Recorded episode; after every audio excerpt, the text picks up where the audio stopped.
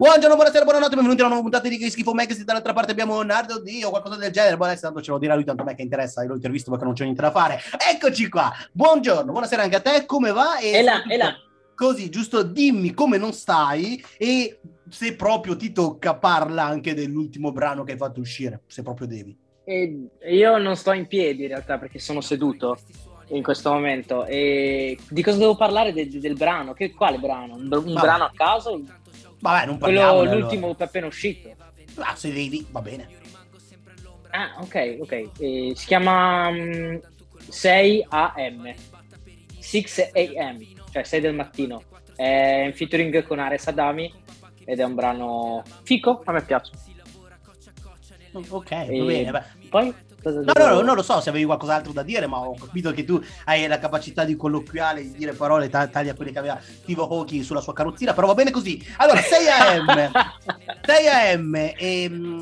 A me nell'immaginario, al di là che il testo di questa canzone è fighissimo perché traspare un sacco di real, però l'ho detto soltanto per leccarti il culo perché in realtà non lo penso, 6 AM okay. È anche l'idea, se uno si sveglia alle 6 di mattina vuol dire che sta facendo qualcosa, poche persone che magari possono svegliarsi alle 6 di mattina ed essere di buon umore, diciamocelo chiaramente. No, esatto. Quindi io ti dico qual è il primo pensiero che dicono la tua parte buona e la parte cattiva del tuo essere alle 6 di mattina appena ti svegli.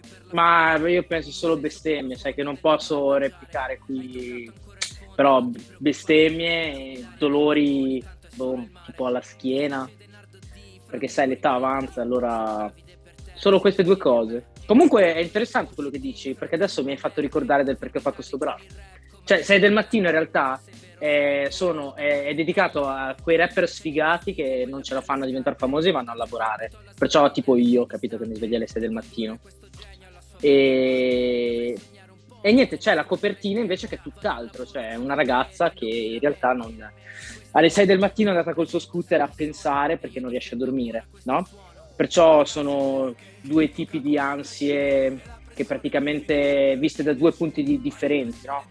Dal punto di vista mio o di chiunque faccia musica e non riesce a svoltare, che comunque un lavoro lo devi avere, e un altro punto di vista di una persona che magari non riesce a dormire. Questo è il significato reale di 6 AM. Bravo, ce l'hai fatta, anche tu sei in grado di dire qualcosa, ogni tanto mi fa piacere.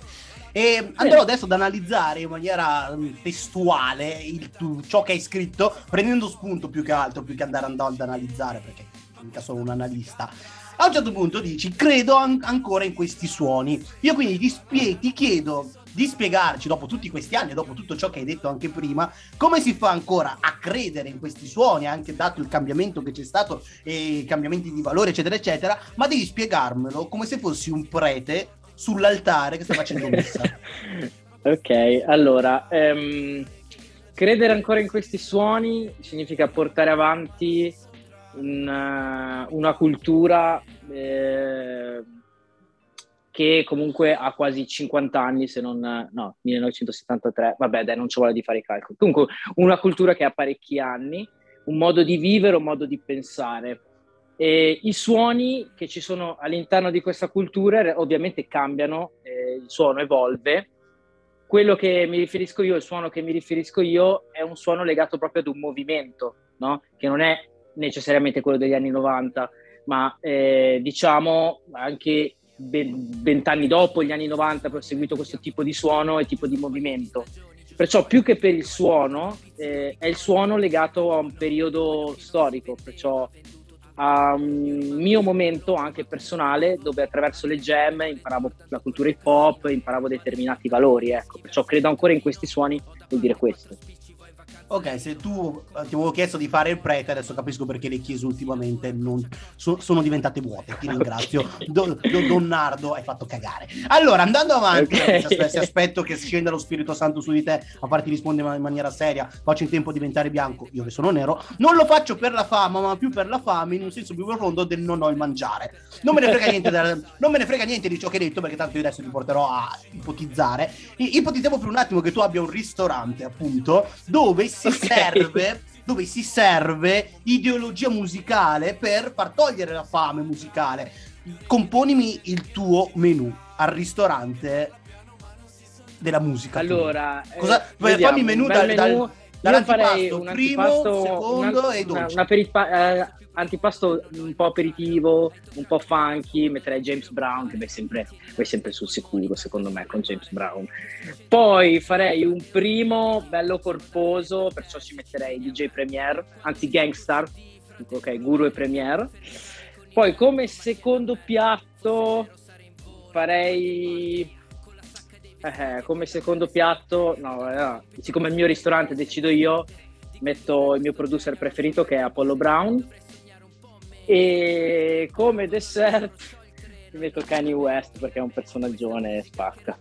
Bellissimo, alla tua cena, al tuo ristorante non c'è un cazzo da mangiare di tuo, però perfetto, mi piace l'autostima che hai nei tuoi confronti.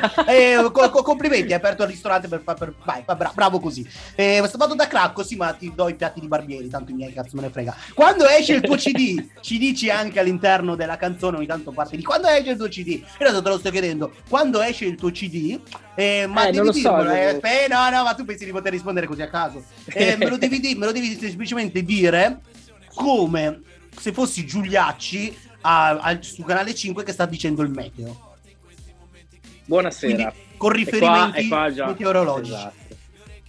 Esatto. Allora, buonasera. Anzi, era buonasera anche con il movimento. Ma il movimento lo immaginiamo, dai.